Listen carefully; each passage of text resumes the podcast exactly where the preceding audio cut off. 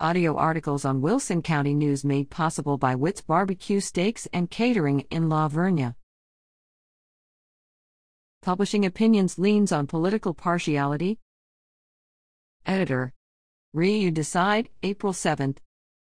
I have to assume, because it's not clear, that you're asking readers to opine on your rejection of SMSGT Caballero's letter titled Not All Democrats Are Alike. While this is unusual invitation, I will comment on it. My take on the letter in contention is that SMSGT Caballero is making allegations against Republicans that mirror those made by the writer against Democrats in his March 10th letter, What Dems Have in Common.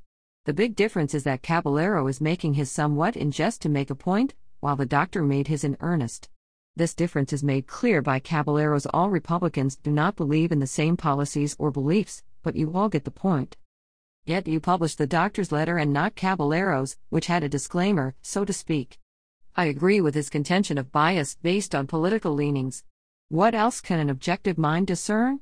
What was his deficiency based on your stated Wilson County news policy, other than the use of any material is at the discretion of the editor, my emphasis. Now, do you really believe that your You Decide invitation really fixes anything? I think it compounds it. Asking your constituents to vote for Caballero is like asking staunch New York Yankee fans to vote for the Boston Red Sox against the Yankees. What is my basis for the above? I remember several years ago, you had some kind of epiphany and started publishing one liberal editorial. Froma Harrop wasn't really considered a liberal, in my view.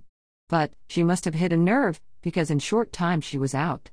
The reason given was that your readers objected, saying that we, liberals, could get our news from the mainstream media.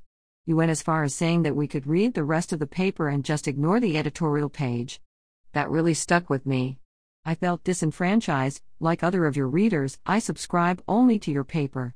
I would pay full price for part of the paper. Alfred Fred Q. Gonzales Floresville.